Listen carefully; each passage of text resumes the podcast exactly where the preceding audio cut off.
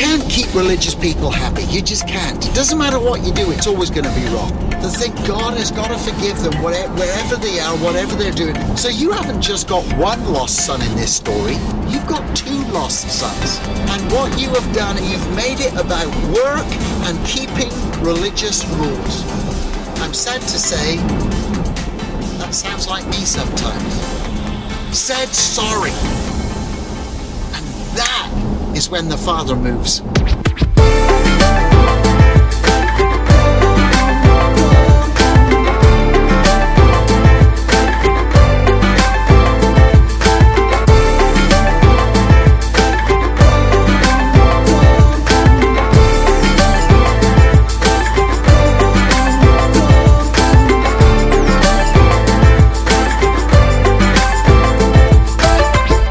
Okay, so we've got this story segment in Luke chapter 15, the last chapter.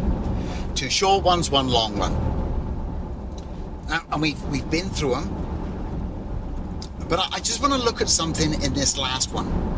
Uh, but before I do, I just, just want us to make sure that we know who's around when Jesus is telling these stories. So first of all, you got the you got the twelve apostles, right? And then on top of that, you've got the rest of the disciples, which there could be anywhere from seventy-two to a few hundred. Then, then you've got some a smattering of Roman soldiers to keep the peace, because there's this revolutionary itinerant minister from Nazareth running around who's pulling crowds. So you know you know somebody's going to be there keeping a watch on things. And then there's a bunch of whining religious people. They're just moaning all the time. They just moan and whine. You can't keep religious people happy. You just can't. It doesn't matter what you do, it's always going to be wrong. We don't have any of those in our church. And you know what? Even as even as I'm saying that and and make, making fun of it and, and joking about it, we actually don't. I, I can't actually think of anybody who's like that, which is awesome. So you got these religious people, and that and those are the people that Jesus is telling this story towards. Because they're moaning about the friends that he has and the people that he welcomes. Now, in this third story, the, the, the story of the, the, the lost son, he's come back. And in, in these stories, there's one about a lost sheep, there's one about a lost coin, there's one about a lost human. Now, th- those couldn't be more different, those three things. But there is some common, common denominators amongst all of that.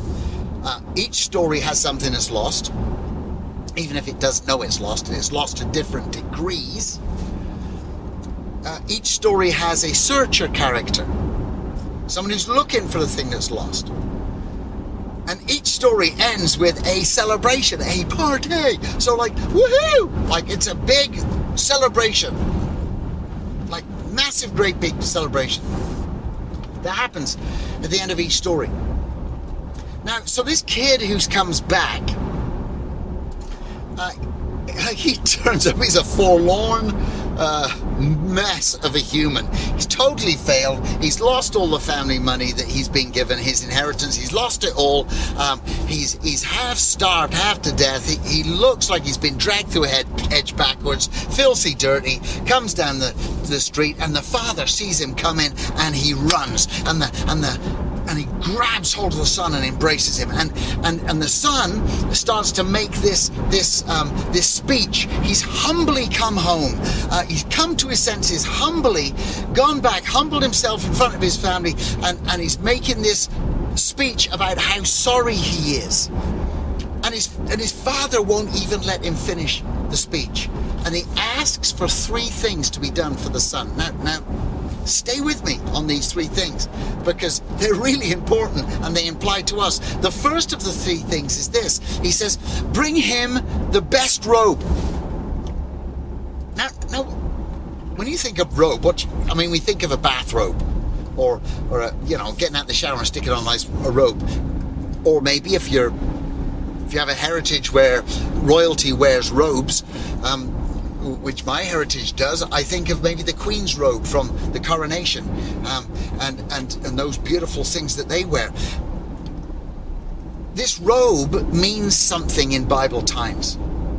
It's not just to keep you warm. They have tunics for that. They have outer layers of garments for that. They have uh, like waistcoats made of, of wool and, and fleeces and things like that to keep them just warm. This is a robe. This is a symbol of belonging to somebody. This is a symbol of belonging to a family. Um, and, and this sets him apart. It's like it's it's like a covering of the family being wrapped around this kid's shoulders. Jesus uh, says one time when he's looking out over Jerusalem, he, he says, Jerusalem, Jerusalem, how often I would have gathered you like a hen gathers her chicks. If you, that's a great picture, right? Little scurrying chicks, and a mother hen sees danger coming, and she and she covers them, and she gathers them, and she puts them under her wings. And it's a little bit like that with this robe. It's like, oh, come here. And he wraps his robe around this kid. It's acceptance. It's drawing him into the family. You belong. It's a status symbol, especially this one, because it's not just any robe. He says, bring the best robe. This is your Sunday go to church robe, man. This is the, this is your this is your prom robe. This is your this is your getting married in it robe. This is a this is a fancy piece of kit that he's wearing, and he's and he's putting it on, and it's and it's it's a symbol of his belonging in the house. Then the next thing he says is this. He says, Go and get a ring. Now, it's not just some bling. This is not just some trinket. This is a ring. Go and get the ring. Put it on him. Now, in, in those days, often families would use a ring to mark a seal of a document. Seal of a letter, or a, a seal of a debt, or a seal of money lending, or a, a seal of a transaction especially if they were merchants.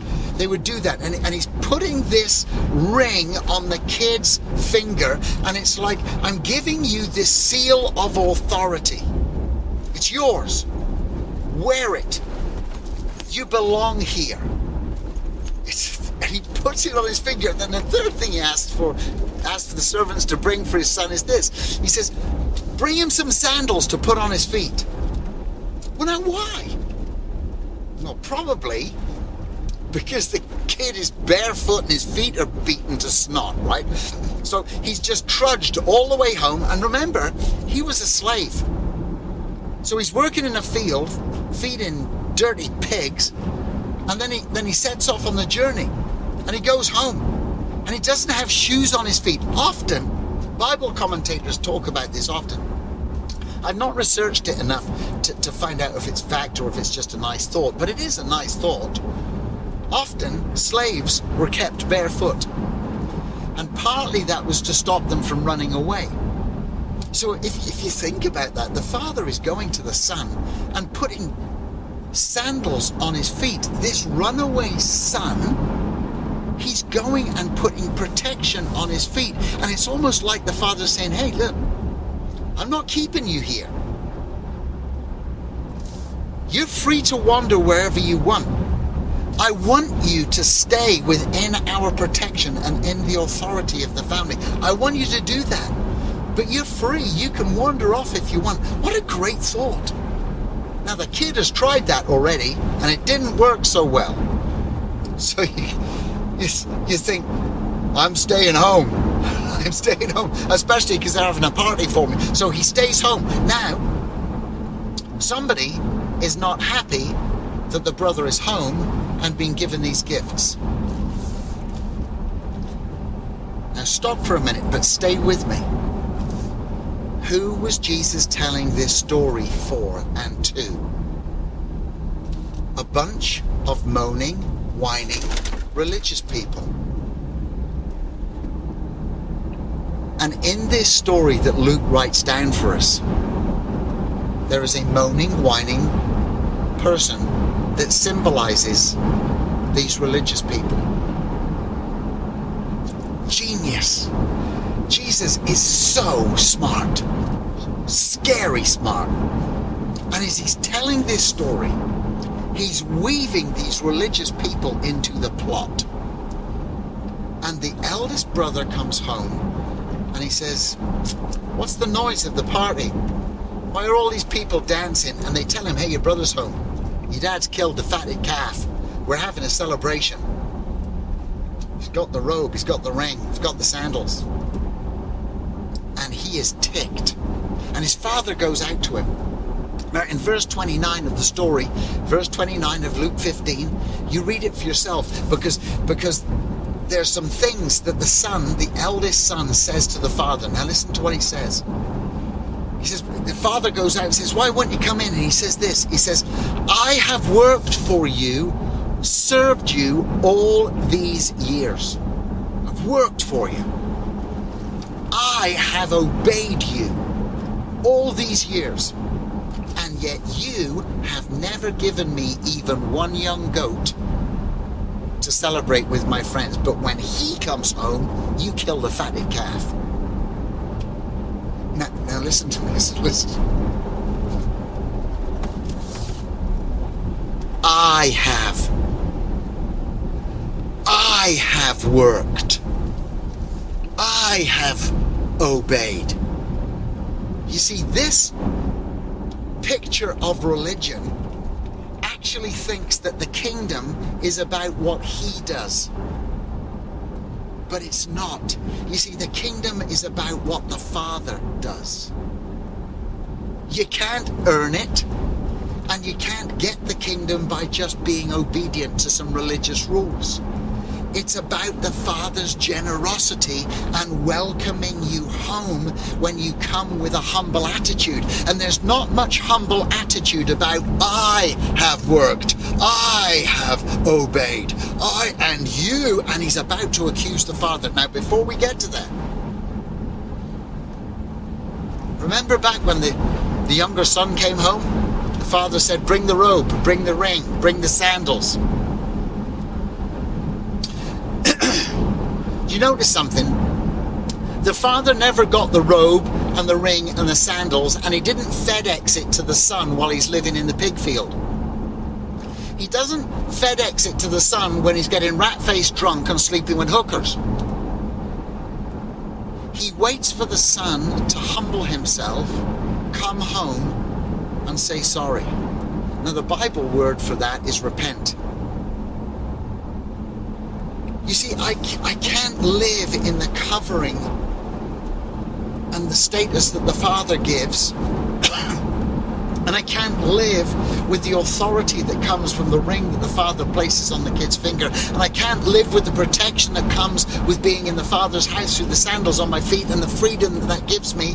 I can't live with that until I humble myself and repent. And I meet so many people who think they can.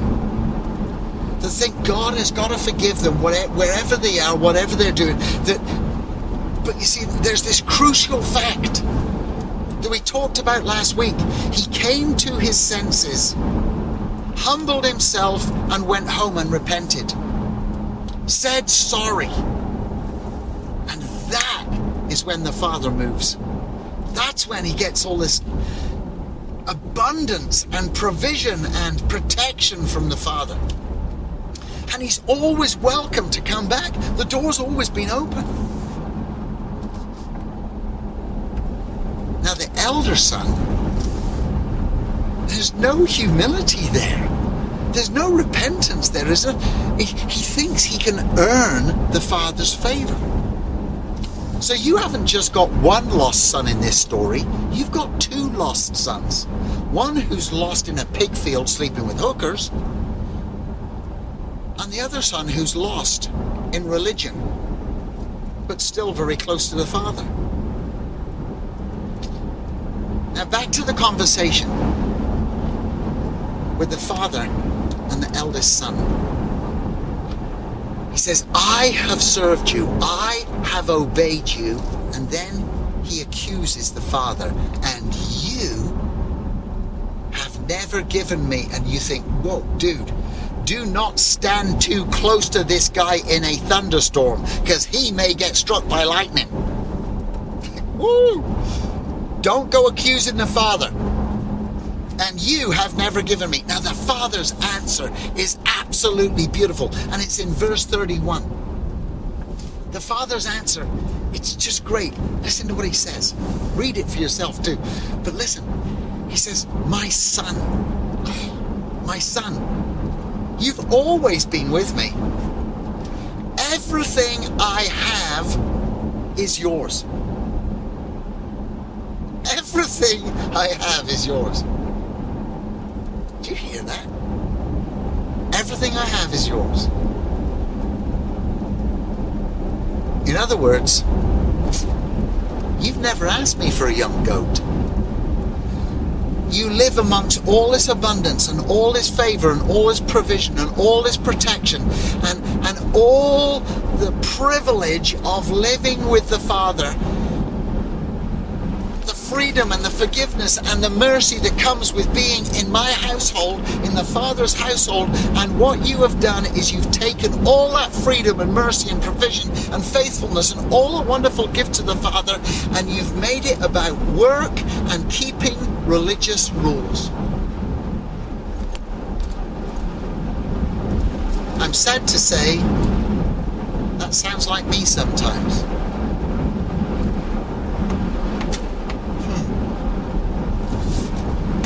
Sounds like me sometimes. Maybe that is the difference between organized religion and living in freedom and grace. Organized religion makes it about work and obeying religious rules freedom and grace that comes from humility and repentance and saying sorry is about living in the provision and the abundance of the Father.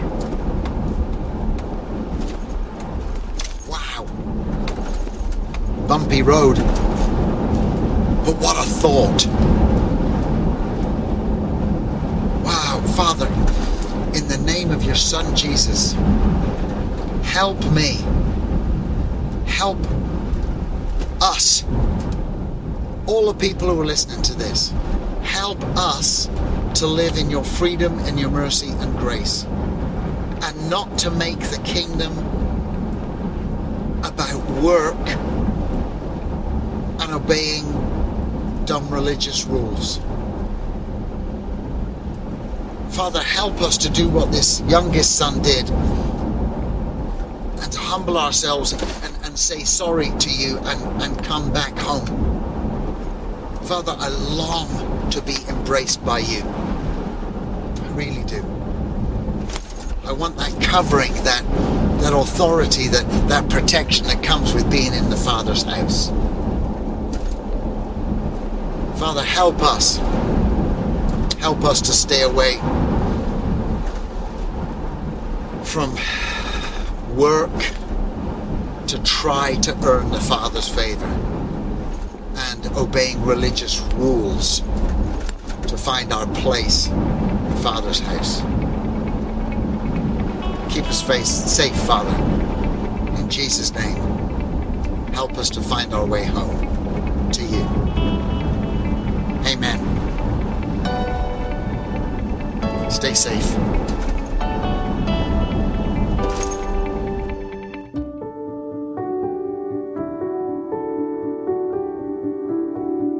Dear God, our hearts are broken for this world.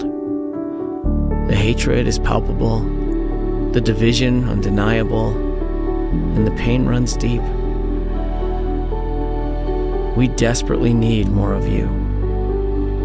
We ask for your truth to be louder than the noise which surrounds us, for your mercy to be stronger than the voices of oppression, for your strength to overpower those who seek to do harm.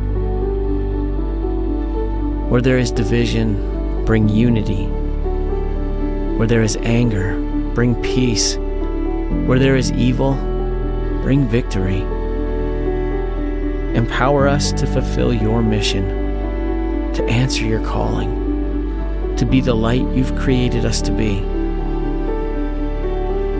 May your love your grace and your mercy flood this world. We love you. We seek you. We place our hope in the mighty name of Jesus. This we pray.